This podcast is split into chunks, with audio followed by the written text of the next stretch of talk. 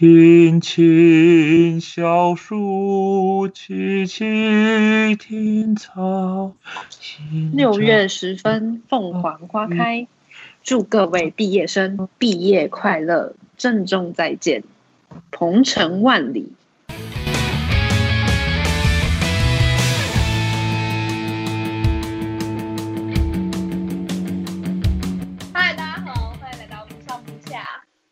们上礼拜是聊关于就是跟上一辈的价值观之间的一些冲突嘛。那这礼拜我们想要来回归到年轻人自己本身。现在大概是六月底的时间啊，如果你们听大概七月初，就是大概是年轻人的毕业季。所以我们今天想要聊的主题，就是要给一些即将要毕业进入职场的一些年轻人一些建议，这样。欢迎来到残酷的社会。错，我们我们应该算是我我至少快工作两年啦，我不知道应该大这边都是工作两到三年的职场小新手。不不不要问我，我比较特例。我大概是工作两嗯差不多。两年，我我是即即将进入三年了，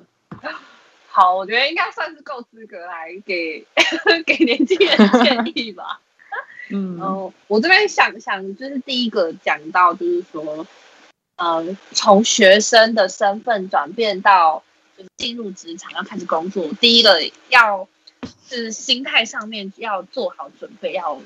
知道说你已经进入职场，你已经不再是学生了，就是你要对自己负责，不再会有人在旁边提醒你说，哎，你现在应该做什么？你应该要写功课啊，你要写论文啊，什么之类的。你要开始自己、自己为自己的事情负责，而且在学生时期，或是你可能之前当过实习生，你可能有先接触过职场的一些工作，但是呃当你是学生身份或实习生身份，你犯错了，其实也不会有那么多人会就是责怪你啊、责骂你，通常都还是说、啊没关系，那你应该怎么做怎么做，就是对你会比较有耐心。但是其实你进入职场之后，不会再给你那么多机会犯错，你可能可以好错一次，但是我绝对不会让你错第二次的机会，就是已经不会有人嗯会体谅你是新手，就是你的心态上面要转变好，所以你要开始为自己做决定，然后为自己行为负责。嗯，像是我对现在我因为今天要录这个题目嘛，然后我就列了几点关于要给就是毕业生的建议啊。然后我我我是第一个想要就是给毕业生的建议就是大家要就是学习面对问题发生了该怎么处理这样。嗯，因为像是像是我处理问题的方法，就是我我遇到问题，我第一个会先想说，这是我听一一本书上面教的啦。他说，你第一要想先想说，我能不能自己解决问题。如果我再来就是，如果我不行自己解决问题的话，那我要想想看谁可以帮忙我解决这个问题。因为其实很多人他进到社会啊，他如果是新手，就像是现在毕业生，那可能去找第一份工作，你可能没有接触这个社会或是什么样子，那你不知道遇到问题的时候怎么办？我觉得你遇到问题的时候，你先不用急着说要呃照你自己过往的方式，因为我们毕毕竟没有什么经验。那我觉得我们可以就是先想想看，我能不能自己解决。像是好，假设你是在餐厅工作，那可能就是你今天不小心在客人面前打翻一个杯子，那可能水洒到客人，那你就想说第一个办法我要怎么解决？我一定赶快先收拾这个餐具，跟客人赶快道歉，然后把桌上的东西可能清理这样子，然后再来就是再来可能就进入到你没办法自己解决的部分了。那你可能就要寻寻求你的，比如说当班的主管啊之类的，去想有没有人可以帮你解决这个问题，这样子。嗯然后另外我我也想要就是给一个建议，就是如果你真的做错事情，那你要勇于承担你的错误，因为就是这是我上一上一个公司的老板制作人，然后他就跟我说一件事情，就是因为我们在录影的过程当中，我们常会遇到一些可能无法掌控的事情，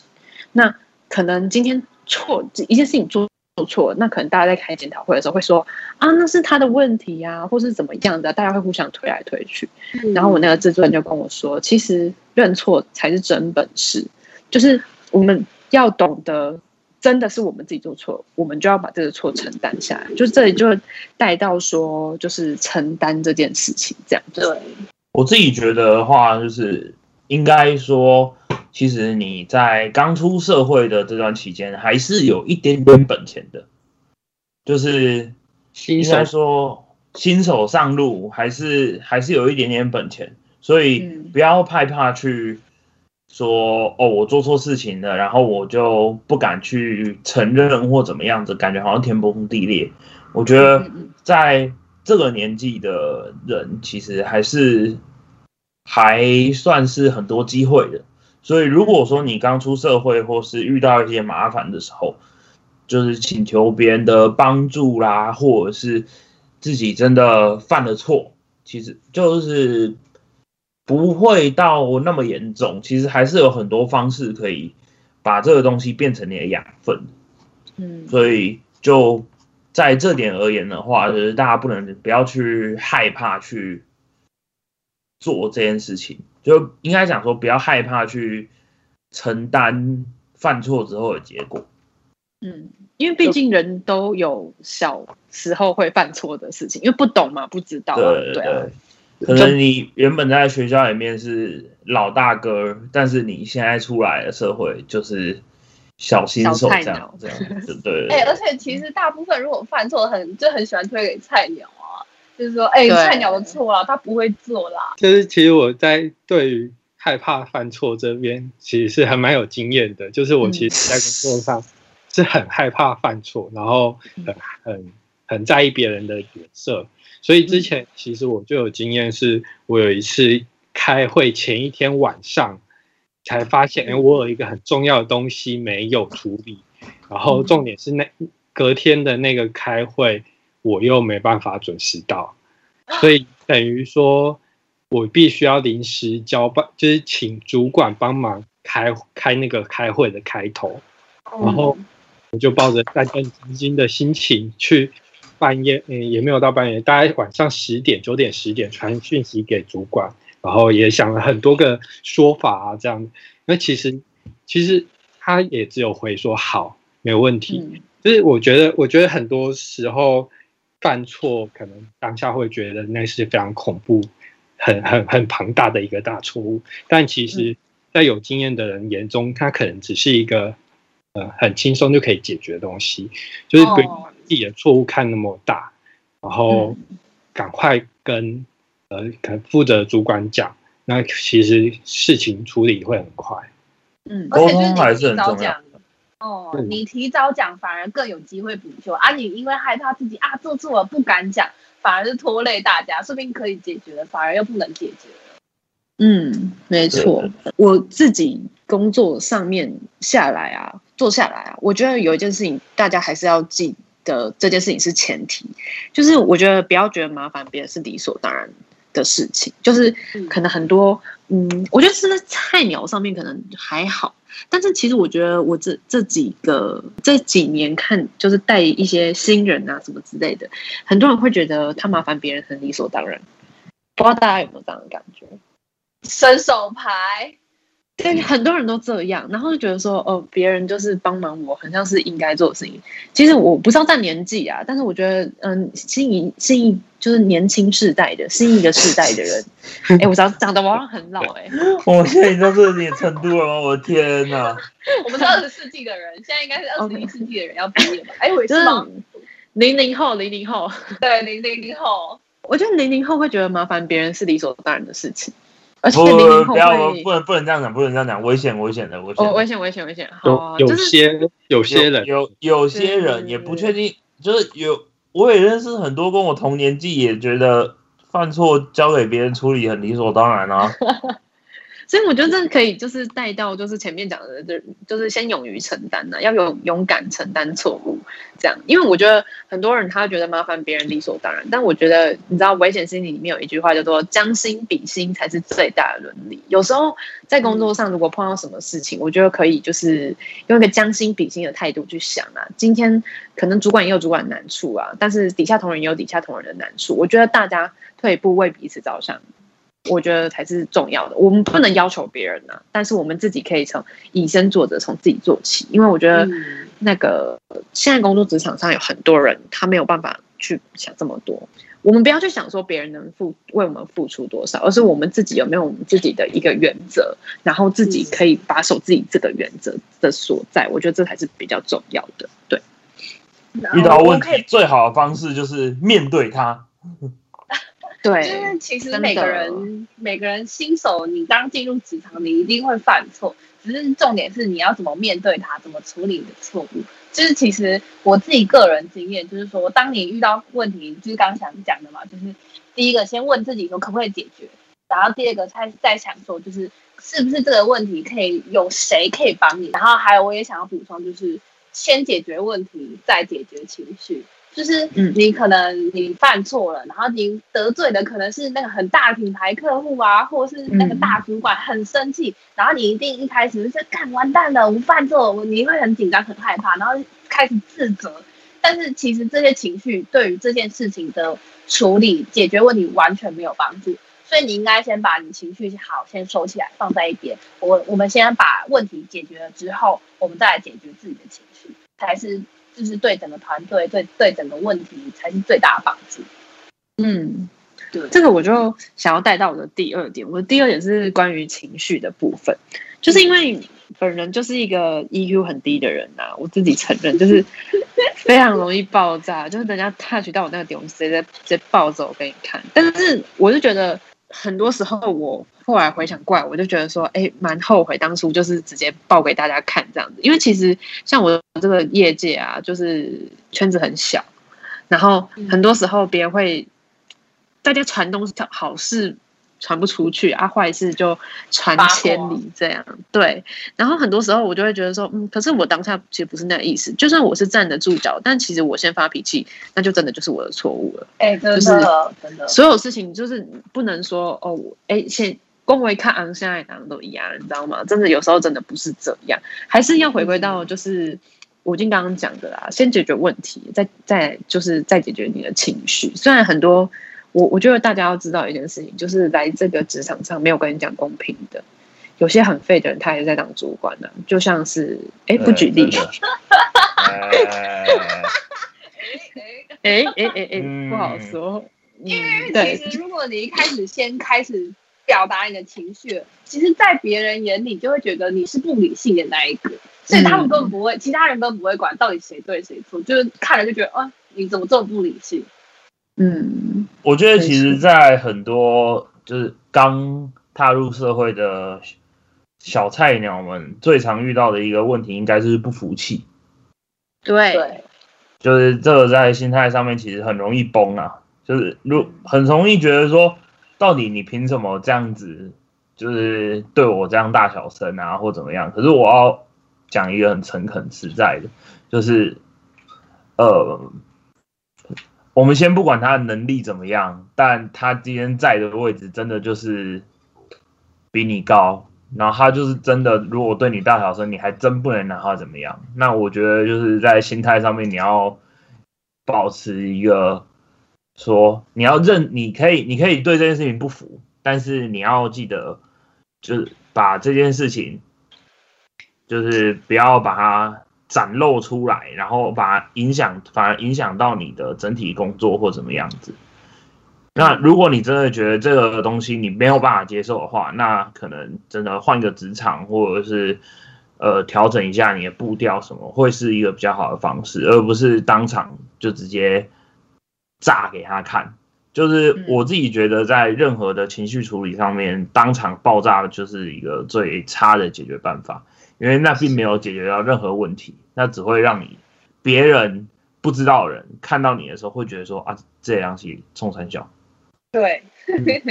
你刚讲完全在讲我，你完全在反讲反而反而就反而会反而会让不知情的人觉得你在无理取闹。那之前的人可能他也不知道，之前的人因为他本身智商不够，就是之前的人可能就是那个你讨厌的那个主管嘛，他知道你在屌他嘛，所以但是他可能智商也不够，也不能理解。那你身边的理解你的那些人，因为他们有比较好的心态，也比较了解这个规则在，所以他们可能也不会帮你讲话。所以总体而言，你爆你在当场爆气，就是一个完全没有任何好处的一个一件事情。对，对，所以保持一保持一个哦，这反正这个就是工作。那你真的如果遇到很不爽、很不爽、很靠北的事情，那等你把事情处理完之后，再来靠背，再来想接下来要怎么处理。就是如果在职场上面，嗯，在职场上面不要轻易这么暴露你的 EQ 那么低，但是就是你把情绪带回家，那我们就把情绪自己带回家自己处理。像我就跟大家比较不一样，我自己是属于比较过分自责，然后会没有自信的那种类型。然后我其实是也是有想要给这些跟我一样类型的人一些建议，关于情绪的部分，就是我觉得像是像是面对像是面对你们这种会突然暴走的的这种类型的时候，我可能会 会就把对方的意见放得很大，然后开始过分自责。嗯就是我我是想要跟大家讲说，就是不要把别人的意见，别人的意见当然很重要，可是不要把别人的意见放到太大。他的意见不，就是他不是他不会今天这么暴走，可能主管暴走什么的，你隔天就要卷铺盖走人。但就是嗯那个那个那个情，如果真的真的有这种的话，那你确实应该要卷铺盖走人。这间公司不太适合人待。对啊，就就像刚才讲的，就是先先解决问题，然后再再去处理自己的情绪。所以当下真的不要把那个那个职场气氛那个东西放太放到心里去。然后另外一个就是像像我这种会没有自信的类型，就是我觉得调试也是一个很重要的东西，就是呃，可能下班后就包包括那个，包括你们刚才讲的会会生会暴走会生气的这这样的类型，其实下班后都可以去找可能朋友或者是呃找家人、伴侣之类的去说一下你自己上班的，抱怨一下你上班的状况啊什么的，或或者是喝个酒，我觉得都是还蛮重要的。对，发泄管道。对，真的不行就去看医生啊！真的。对对对对，有有像心理智商，就是还蛮不错的一个管道这样子。然后最后第最最后一个，我觉得是呃，不管什么类型的人都蛮需要的，就是要给自己一整天里面一个你不在上班状态的一个时间，就是你那个时嗯，可能一个小时，你那个时间你就是做你想要做的事情，然后把工作的事情完全抛在脑后。上班时候的不爽或者是心情不好，都就在那个时刻，你先不要去管它。我觉得，我觉得我以我自己的经验来讲，我觉得那个时间是很重要的。对啊把就是留给自己一点时间，好好做自己。对大家加油！不是因为我我跟你说，我最近真的遇到一个人，真的是我真的是，他让我真的觉得他就是那种软钉子，他也不会跟你对杠，然后他就是讲难听一点啊，就是很无用武之地。哎，这样会不会讲太好听了？就是很废，然后嗯，就你就直说了呗。就是他真的是太废了，废到我真的是受不了。然后我们组最近来一个新人，然后他居然要叫新人教他做事情，然后他已经在这里做两年了，然后我就觉得啊，我真的是快要受有点不住，你知道张吗？就我真的夸张不住。那因为我我不是我不是菜鸟啊，所以我就直接，所以我就直接飙他，我就受不了。然后，但是因为他给我的反应，让我觉得真的发脾气没有用。因为你跟你在他面前大发雷霆，然后他就是跟你说好好好，就是问题根本没有解决，他还是依然顾我，然后依然是那个样子，所以就像敷衍你这样子。对，就所以真的是发脾气真的没有用。总是总是会有这种毫无你不知道为什么他到底可以存在在这个公司的人呢、没错，就是公司真的是一间公司养百样人，真的是这样。对啊？这整个社会，不管你是做嗯公司、工作室，甚至说是接案子，其实都会遇到这样子的人。嗯，然后所以，真的要放宽心，放宽心。对啊，就是因为讲到就是公司的人嘛，然后我就想要就再提一点，就是关于职场的方面啊，因为嗯大家进去嘛，那大家菜鸟什么不懂，那当你学习到一些事情的时候，那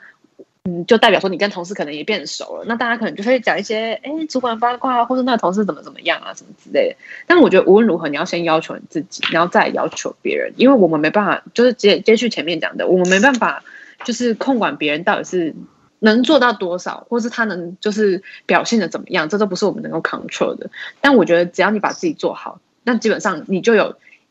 呃，我不敢说一定有话语权，但你有相对的话语权，就是有底你在这方面，对，就是我觉得这个很重要哎、难免遇到智障，但自己不要当那个智障啊。没错，就是你不想成为什么样的人，你就不要当那样子的人。心这点也是回到刚刚心态上面的嗯部分。哎，讲到智障，我就想要讲一个，就是，嗯，其实其实我们一开始进入职场，你一定会碰到一些新的事情，你可能不会做的事情。但是我真的遇到一些智障，就是你不懂，然后你还装懂。我觉得这种反而很浪费大家时间的，就是我嗯很、很建议大家说，你不懂的话，你就不要装懂，你也不要害怕发问。但是你要发问之前，有一个东西叫 Google，你欢迎你先去 Google 之后，你再来就是你先自己想过之后，你再带着你觉得可能的答案，你然后再去问主管，去问同事。就是嗯如果、如果你自以为懂，然后你又不去问别人，你自己也不 Google，然后你就开始做，埋头去做，那反而你做错了会更浪费时间。嗯嗯就是大家还要就是再回来，然后就是去 review 说，哎，你这个东西做错了，为什么当初你不发问等等？其实你发问的反而是一种就是敏捷开发，就是你可以随时对准你要做的方向是不是对的，随时去对准需求有没有对这样。我觉得这个可以带到一件事情，就是了解自己，就是真的要了解自己到底能力在哪边，然后你自己是什么样的性格，然后会做出什么样的事情。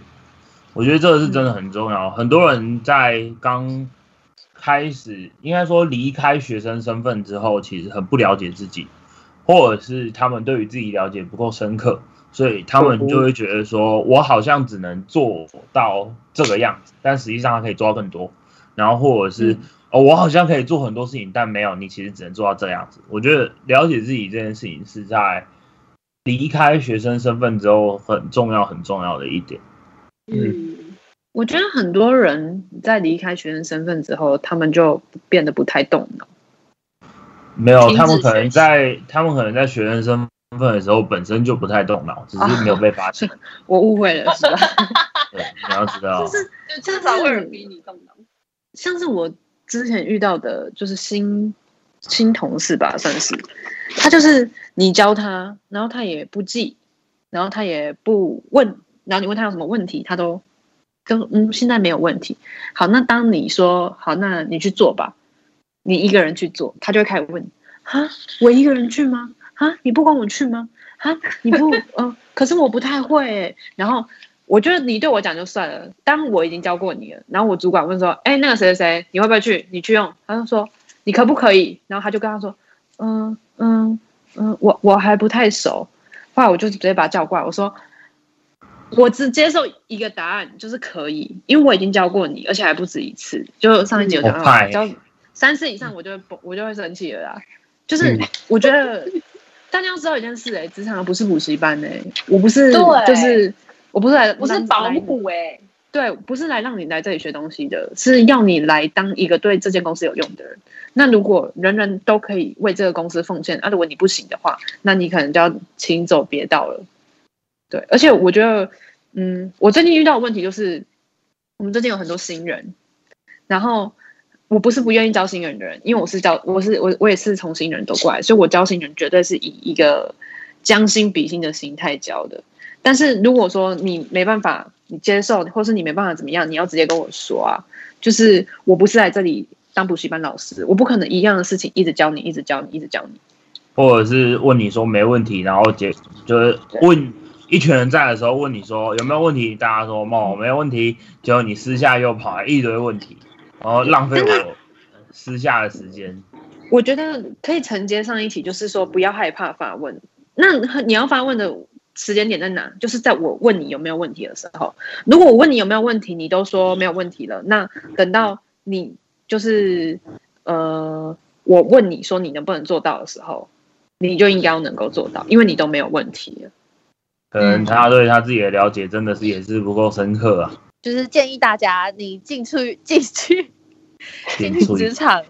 你进去职场第一天，就是比如说新人训练，或是你的那个前辈在带你的时候，拜托带纸笔做笔记。对，我觉得真的很重要。其实我觉得像我们这种带新人的方法已经算很好了，就是我什么都会教你。因为我最记得就是我一开始进公司的时候，那天就是呃，因为那天有发生重大的新闻事件，没我连那个秘书打电话叫我主管来，就是人资室接我。他说他知道在哪里，叫他自己来，我们没有空去接他。然后我就开始自生自灭，为了避免我的之后的。我之后的新人这样，所以只要有新人来，我都会很认真的教他们，把我会的全部教给他们。我也不藏私，因为毕竟大家是要一起共患难的战友，我也不尝试，我就全部交给你们。但是如果都已经这样了，还没办法，还还没有办法 control，或是还没有办法学习的话，我就觉得说实在的，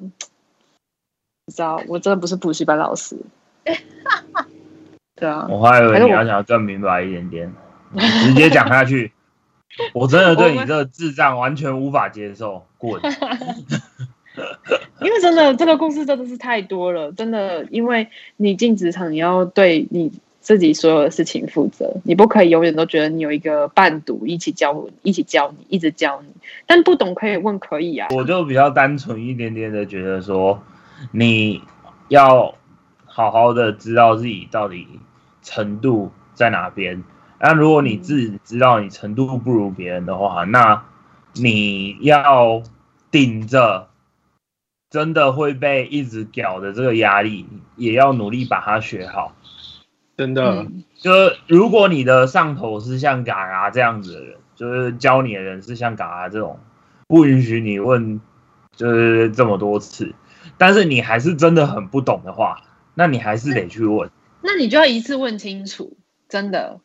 哎，这样啊？如果说你真的没有办法想到那么多，就是你可能真的，你可能真的只想了 step one，然后你觉得想完 step one 之后，你就觉得自己已经好像想好了，所以你就跟他说没有问题。但做的时候你发现，哎，原来有 step two，我没有想到。那但是你还是有问题，哎，别怕，去问，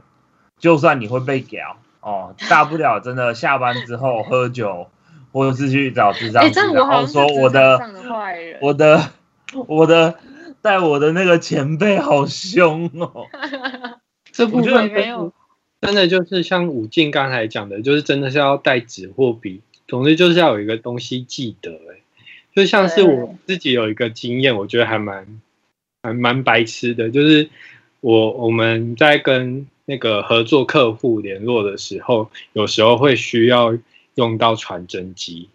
嗯，我我不知道现在你们会工作上会不会碰到传真机。总之，我那时候是我人生第一次碰到传真机，而且主管教了我两次。我到就是因为间隔就是真正会使用到的那个间隔时间很久，所以你上一次用的时候你会了，但这一次用你又忘记了，所以所以那。就是后来我就完全已经放弃，然后干脆去问客户说可不可以用传真机以外的方式来处理。那我现在就觉得说，我当时候如果用纸或笔什么东西记得，也许就可以记，就是也许就知道如何操作了。嗯，哎，这样你会被嘎嘎骂哎。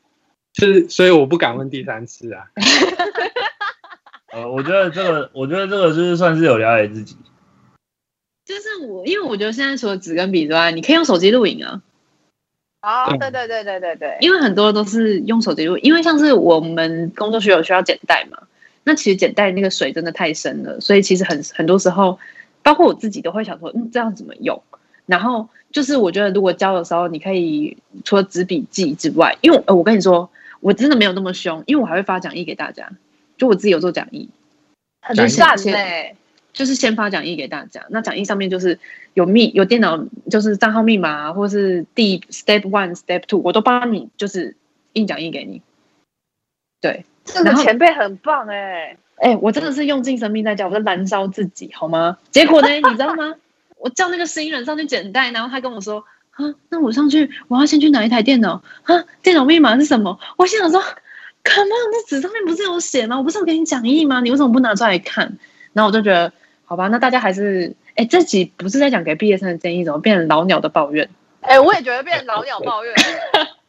呃，很长很长这样，很长这样，很长这样，不要紧张，不要害怕。怨题。就反正我觉得，我觉得主要真的是你要有一个新人积极的心态啦。如果你自己都是新人，那你你真没有办法要求自己。那请问一下，你的主管怎么办？那你的底气又何来？这样子，对，哎、那我想要带到下一个、哎，就是、嗯其实我们现在很多就是相信听我们节目的观众，一定都是什么哈佛毕业还是台大毕业那种高材生。然后其实你肯定的，肯定的。肯定的，肯定 的。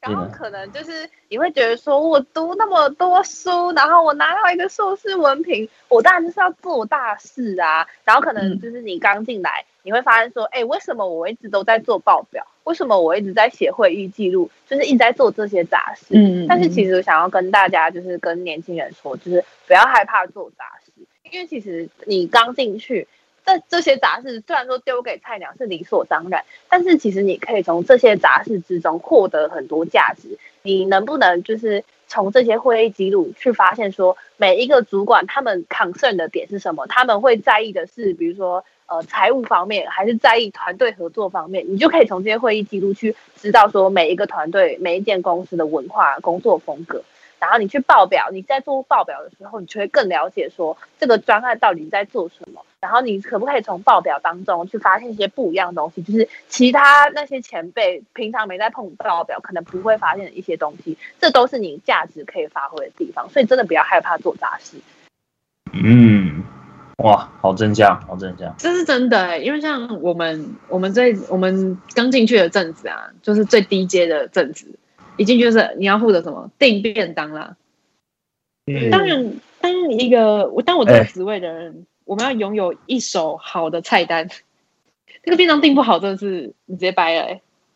哎，订便当其实也是有技巧的，你订那便真的是学问哎、对啊订便当这个东西超困难，好吗？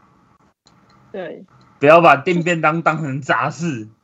而且订便 当每个人都有不同的做法，有些人是就一个一个私讯去问，有些人就会直接好，我就开一个线上表单，然后连菜单都放进去，然后让每个人就点那个表单直接去点餐。这个嗯每个人都会有不同有效率的做法，所以其实光是订便当这件事情就可以看出你这个人做事如何。没错，嗯就是这样。所以千万不要觉得那是杂事，那也许是那个烤鸡的那个哎依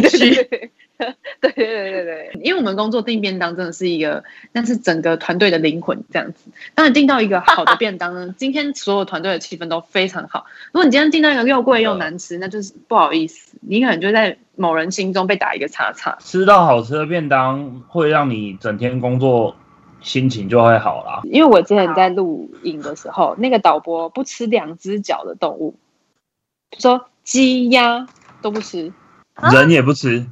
对就是吃人啦？两只脚落地的他都不吃啊，可以是。四只脚的猪牛那一种的。结果呢，那时候发生一件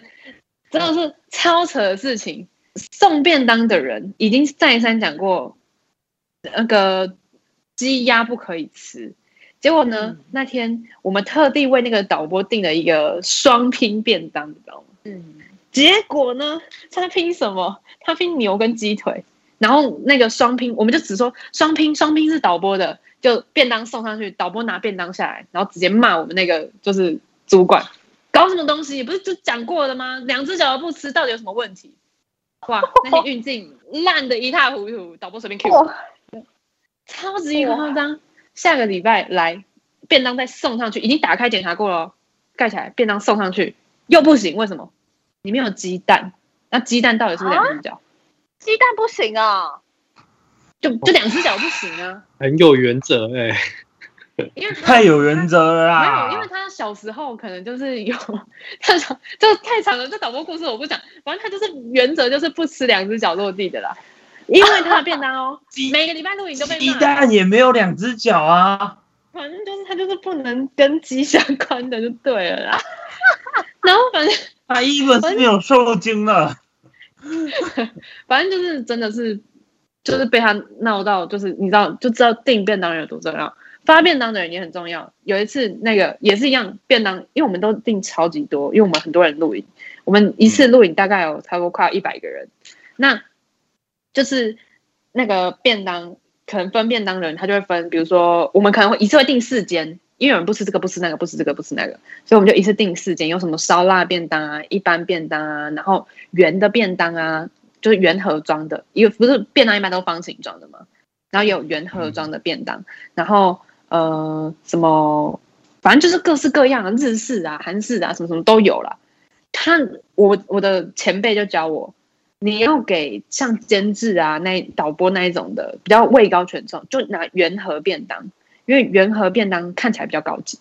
对，嗯哦，然后一般正常的就吃呃方形便当就好。然后后来那个分便当呢，就照照这样分嘛。结果去拿给监制，因为监制算是节目很大的的职位，这样监制那一那一袋便当再拿回来，他说：“你们分便当的人，你们不能全部都分同一间。就是假设监制那一边有十个便当，你们十个便当不能分同一间，你们可能要。”呃，两个是这个，两个是这个，然后两个是这个，剩下的是什么什么之类的，就是不能全部都分，十个都是同一间，分散风险。对，要分散，因为这样大家才有得选。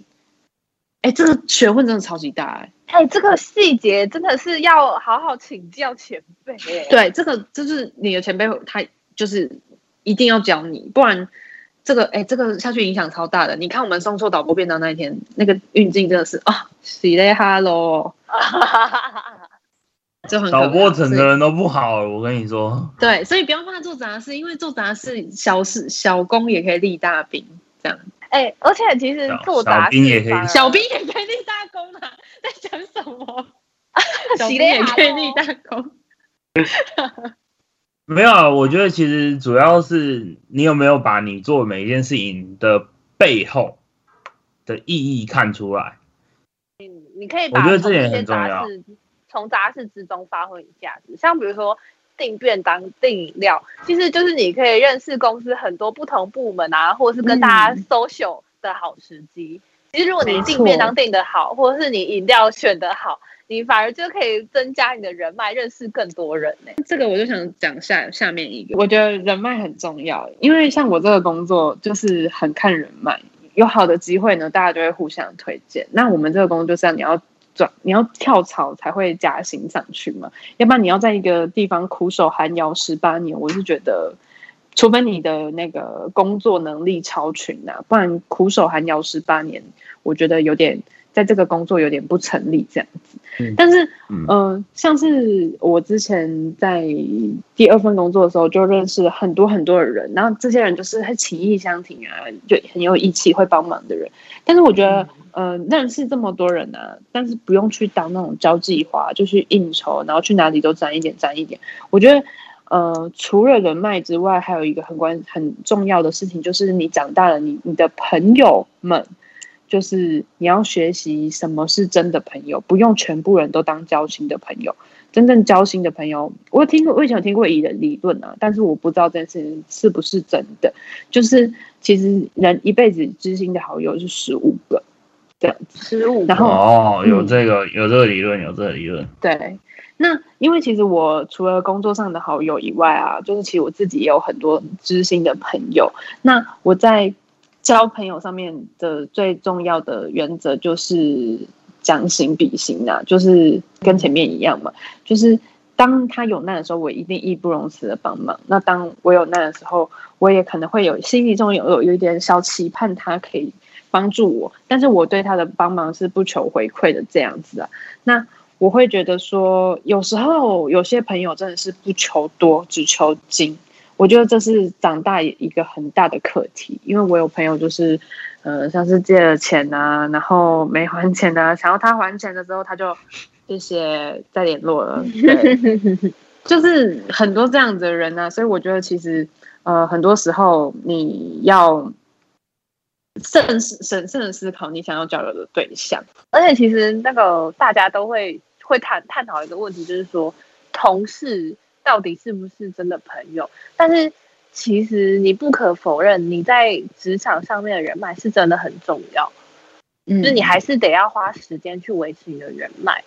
然后我就想要带到一个建议，就是说，其实可以建议是大家在职场上面，虽然说你是来工作，你可能觉得哦好累哦，怎么一大早就要起来上班什么的，嗯但是我觉得随时保持微笑这件事情很重要。就是你可能一到公司啊，然后跟大家就点头微笑点头问个早，其实我觉得这些小事情都可以帮你的人脉，帮你未来在遇到问题啊，或者遇到什么事情，你都可以大大的加分，帮你自己未来铺路。就是一个很简单的微笑，我觉得你就可以嗯好好维持你的人脉。这部分我嗯蛮认同的，因为我当初刚进第一份工作的公司的时候，就因为那时候真的是太害羞嘛，还是什么的，就是不太懂。然后嗯，我碰到一些比较，因为以前是电视上看过的人，然后你就会看到他，就觉得啊他是那个谁谁谁耶这样，然后就会不太敢说打招呼或什么之类的。然后后来我碰到，后来我碰到一个同事，他是嗯、呃他那时候是应该是一个记者吧，然后他真的就是新来的第一天，其实大家都不认识他，大家都不知道他是谁。嗯然后，但是他就看到每个人都会点头啊，然后就是微笑啊，这样子。其实他的人缘真的就是真的是就是很好哎、对啊，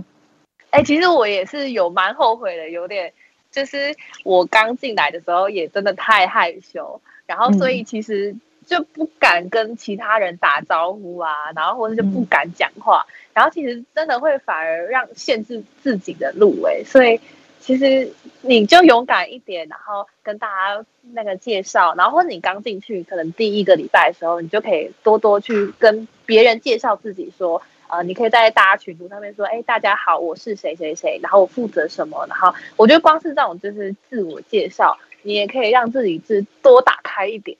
然后多嗯让别人可以有认识你，然后帮助你的机会，然后或是你有任何资源，其实你就很可以很快的去更新，然后可以知道说现在发生什么事情，然后有什么事情你可以请谁谁谁帮忙。其实真的蛮重要的是，后来跟就是同事们熟了之后，就可能有时候都会去跟同事们就是聊聊天啊或什么之类的。那当我在工作上遇到很大的困难的时候，或者是大家要一起合作的时候，通常都会得到比较好的回应跟回馈。这样，嗯下一点我想要就是建议大家，就是因为我们毕业了嘛，然后我们可能进到一份新的工作，那我们可能薪水就会从我们工读生领的一小时一百六到我们是领月薪这样子。那我想建议大家，就是就是因为你赚了钱嘛，那讲到钱就可以讲到就是你经你价值观的变化，因为其实，嗯，当你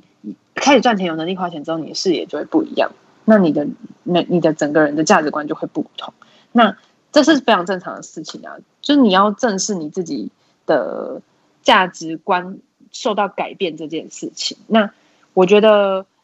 嗯，当你开始有一个比较大的现金流的时候，这时候你就应该要开始学习理财，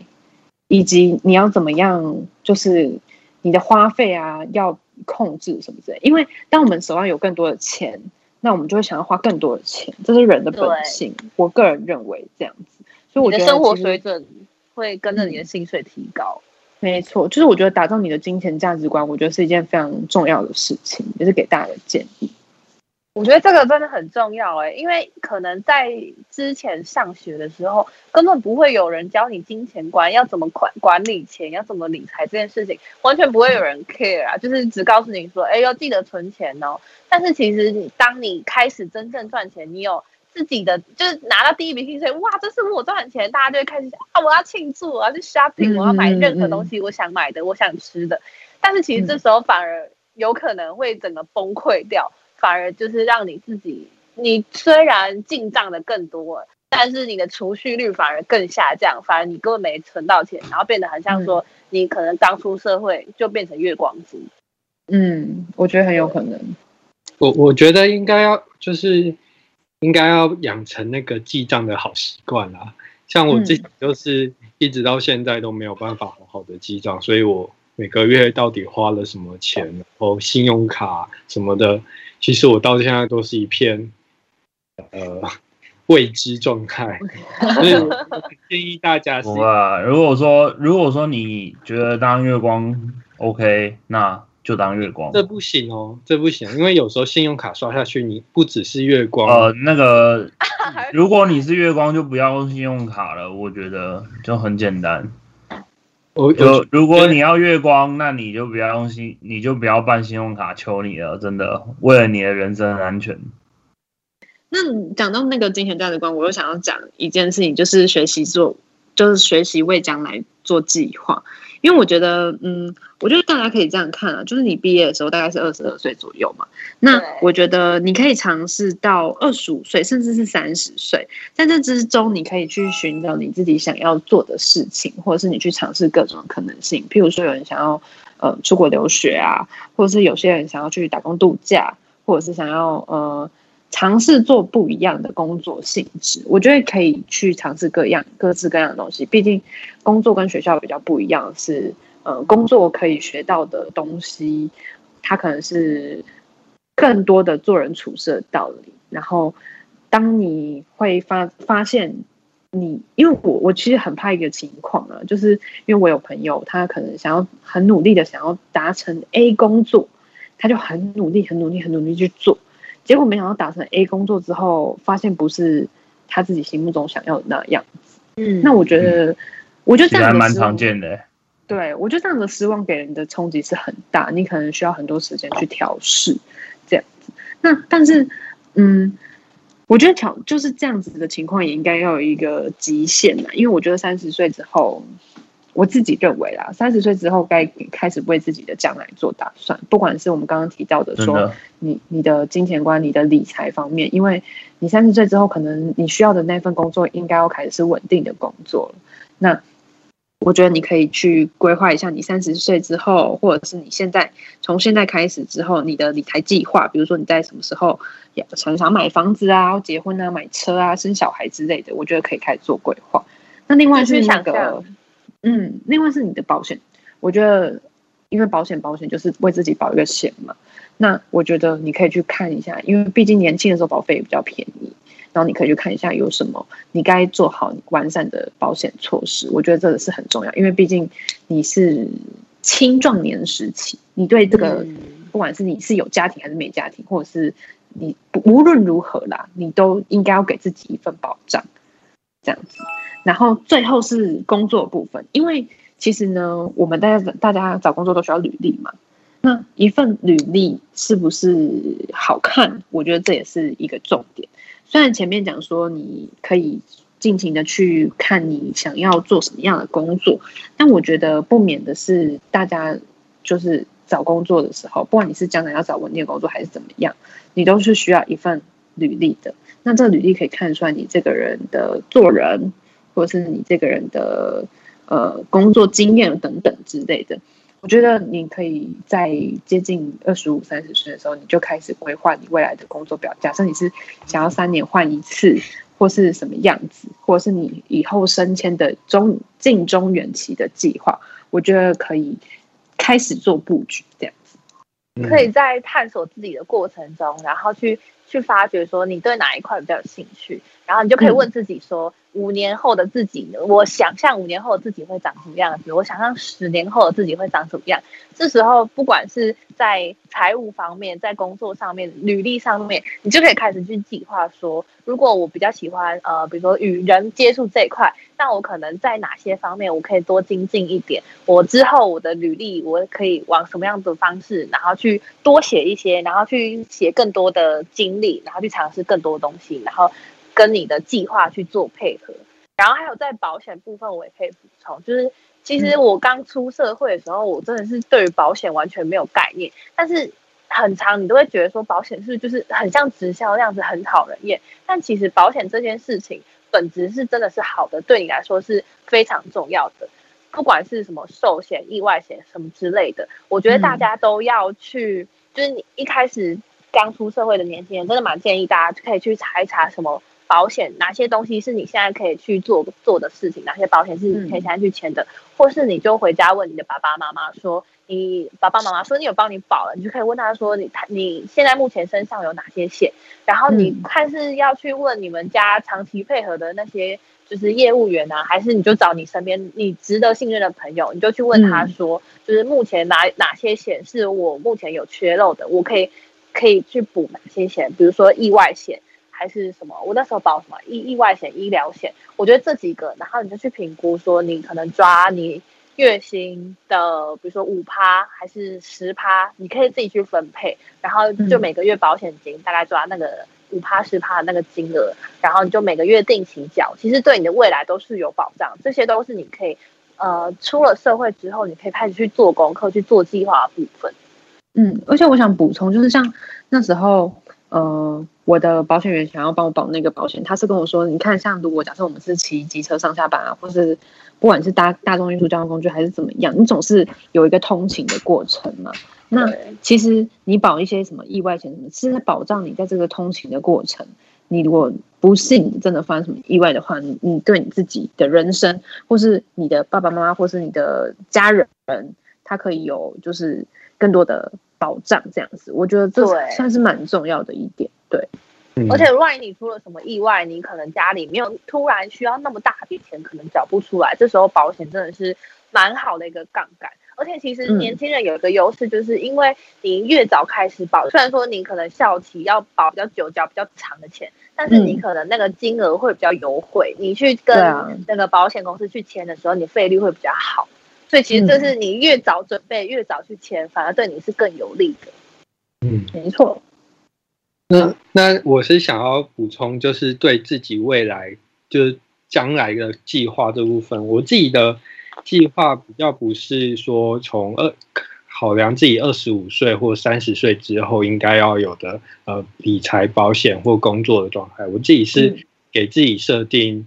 应该说，我觉得应该要去设定一个短中期、是短中长期的目标，可能短期一年，中期三年，长期可能五年到十年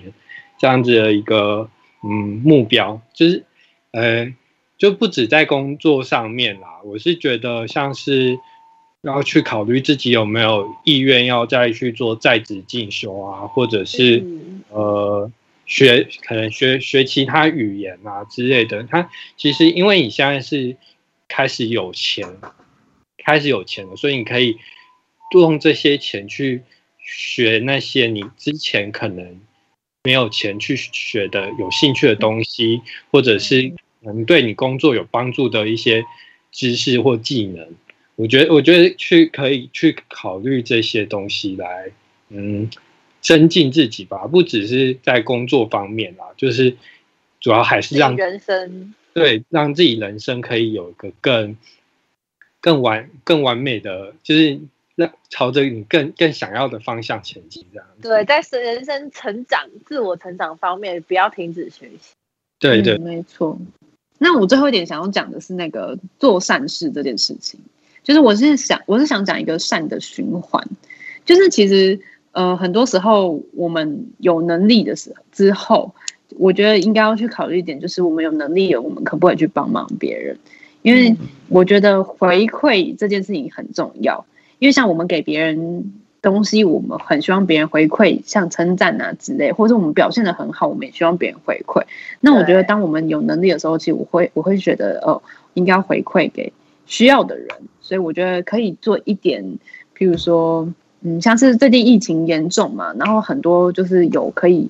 很多很多人的生计其实受到影响。那如果我们是还可以的，或者是我们是呃比较没有被受影响，那我们是可以帮助那些真的很需要帮助的人。我觉得这个善的循环，我觉得是呃大家在毕业就是毕业之后有能力之后，然后大家长大之后可以去思考的一件事情。阿弥陀佛。哈利路亚！然后最后我想就提到一点是，就是这世界上没有二，不是二分法那么简单。这是危险心理教我的，就是我觉得很多时候你你毕业之后，它不是像在学校一样有标准的答案，可能一下子的标准是 A，一下子就会变成 B，它不会。这个他不会有一个既定的一个答案，这样子。我觉得我们出社会之后遇到的人，他可能就可能在你面前有时候是好的，但是可能他私底下可能有其他他自己想要维护的事情或什么之类。我们不用，就是我们不用去管别人怎么样了，但是我们要告诉我们自己说，这世界上不是只有不是非黑即白，其实很多事情是在灰色地带。我觉得对，这是想要给大家最重要的建议，这样子。也不能说是灰色地带啊，就是立场不同。嗯，跟观点不同，会造成很多不同的想法跟冲击。我觉得这个是出了社会之后很需要去理解的一点，因为可能你在学校的时候，你跟人的接触可以就只有你的熟人，但是当你今天出了社会之后，你会碰到的人事物其实并不是那么纯粹，是你可以做选择的。就是社会就是一个大洪流嘛，然后没有尽头的人群们。所以你可能今天会遇到很多你不是那么认同的人，或者是你今天可能会遇到很多让你觉得很不爽的人。但是我觉得基本上要记得一件事情，就是可能对于他们来讲，你也是相对来说让他们很讨厌的那种人的类型。我觉得这件事情要知道，就是你不可能。你不可能让所有人都喜欢你，对，嗯，那你要做出怎么样子的选择，跟你要成为怎么样子的人，这件事情就相对来讲非常的重要，你要自己去衡量清楚。你不要觉得你做的事情不对，或者是你不要觉得很灰心什么之类，因为本来人生就是要遇到挑战，所以他才叫做人生。那为什么还没有交女朋友呢？这就是你的挑战。因为这是大挑战，他可能可能是要两千万中选一啊！哇，万里挑一，你是万里挑一啊？千万里挑一啊，困难的是，就是不管对人或是对事，其实没有绝对的谁做对了，谁做错了，或是谁谁是好人，谁是坏人，其实没有这么明确，像那种卡通节目里面这么明确的分界线，就是要大概。对啊，要要有这个认知，知道说其实这个世界真的不是二分法这么简单。嗯，就是这个本来就，这其实是本来就存在，只是你在学生时期的时候可以不用面对这样子的事情，但是当你出了社会之后，你要理解这样子的事情，它确实是就是它它就是这样子运作的，这点真的就很重要。我觉得学生跟呃，我常跟一些人讲说，就是远距离恋爱这件事情，最远的距离不是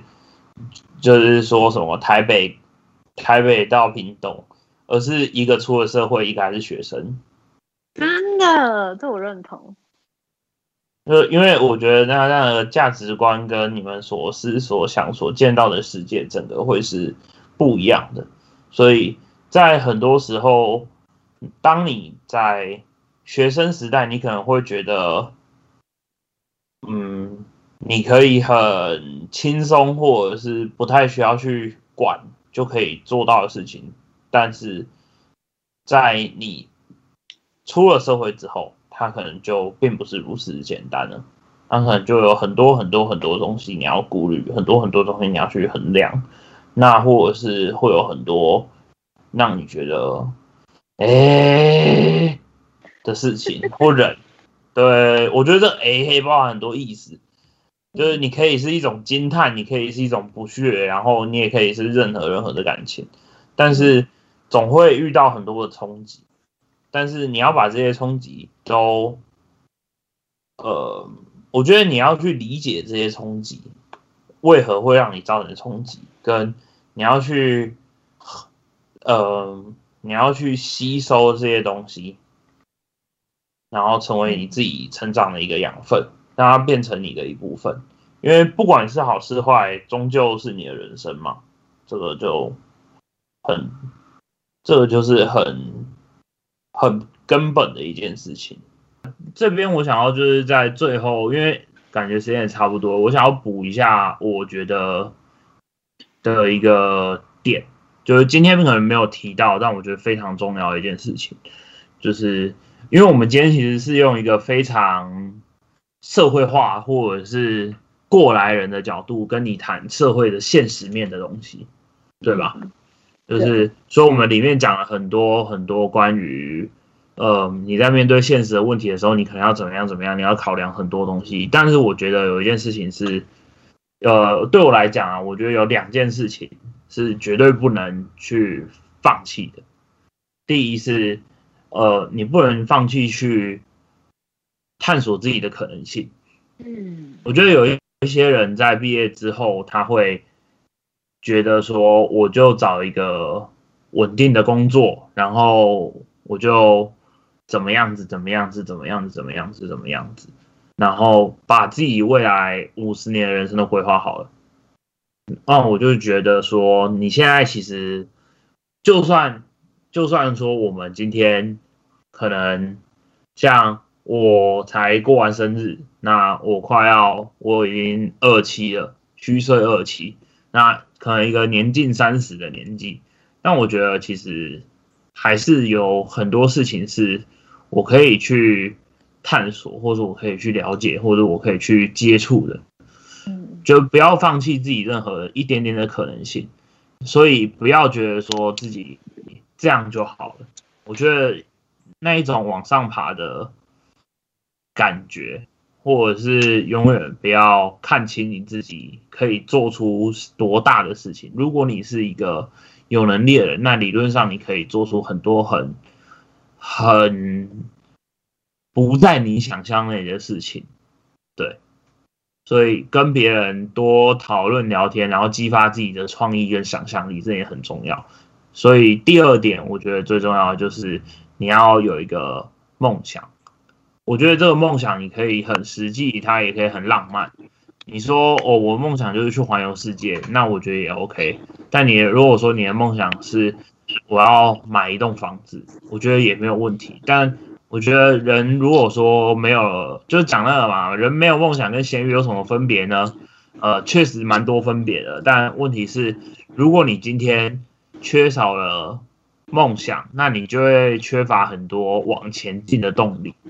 我觉得，包括我们现在在做的事情，其实看起来也都是，它可能是没有收益，它可能是没有任何好处的。但某种程度上，我们就是一个浪漫，我们想要。做到某些事情，我们为了我们的梦想，然后我们花自己可能像嘎嘎他一个礼拜都很累，然后他还是花时间来录音这样子。我觉得像这样子的感觉，其实是很需要一直保持的，就是不要忘记自己的可能性，也不要忘记自己的梦想。我觉得这对于很多刚毕业的人来说，其实是很重要的，因为很多人浑浑噩噩就在大学混了四年出来了。那你可能接触工作的时候，你就找了一个，我这边没有贬低任何工作的意思，但是实际上其实很多工作就是业务为主，然后可能不一定是你这个科系的人就要做的，那可能你也只只是因为哦业务很多很缺人，所以我就找了一个业务的工作。那如果说你是因为这样子找业务的工作，那我会觉得有点可惜，因为其实有很多人他是因为热爱业务的工作，所以他去做业务。那但是我会觉得你要去寻找到一个你真正会觉得你想要投入或者你想要去做的事情，这个是很重要的。那你你自己的能力可以做到些什么，这也是很重要的。你要去思考这些事情。如果说你的能力不够，那你就透过其他方式，然后自己再增进。譬如说，像是刚刚善善跟武静所说的，花就是花点时间去工作，然后赚来的钱去提升自己。我觉得这也是也是很重要，这都是往你目标前进的一个一个方式。嗯，对嗯，所以我觉得这点真的是蛮重要的。我们最终还是要回到我们就是比较浪漫的本质嘛，对吧？不能说我们整集大家都在那边聊便当、聊保险，等下大家会觉得说，呃，不上不下是不是变了？还能对啊？没有没有没有没有没有，我们只是出自于一个，我们今天很实际的跟大家讨论现实的东西。但是大家不要忘了，在现实的背后是需要有理想去支撑的。对，嗯我我我觉得就像主席刚才讲的，就是，所以我才我想要在这边点这这一首卢广仲的《大人中》，我觉得就是哦像主席刚才讲的，就是有常常因为工作，其实就算有梦想的人，在工作的那个日复一日、日复一日，然后呃没有什么变化的生活当中，可能都会忘记自己的一个呃初衷，可能都会感到迷茫。所以我觉得这首歌很精确的表达到我当时候工作的那些那种迷茫的感觉，那种呃。我好像自己一个人离开了家，然后做工作，可是我不知道我到底做，我到底在做什么。然后重点还是要回过头来看看自己走过什么路，然后自己将来要怎么走下去，然后想想自己的梦想，这样子。嗯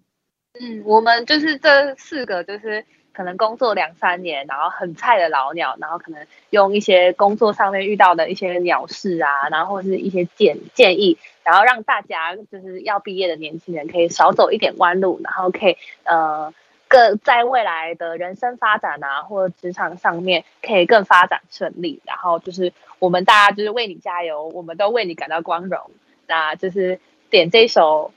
那个。卢广仲的大人中，然后送给各位毕业生，然后毕业快乐！我们下礼拜见，拜拜，拜拜。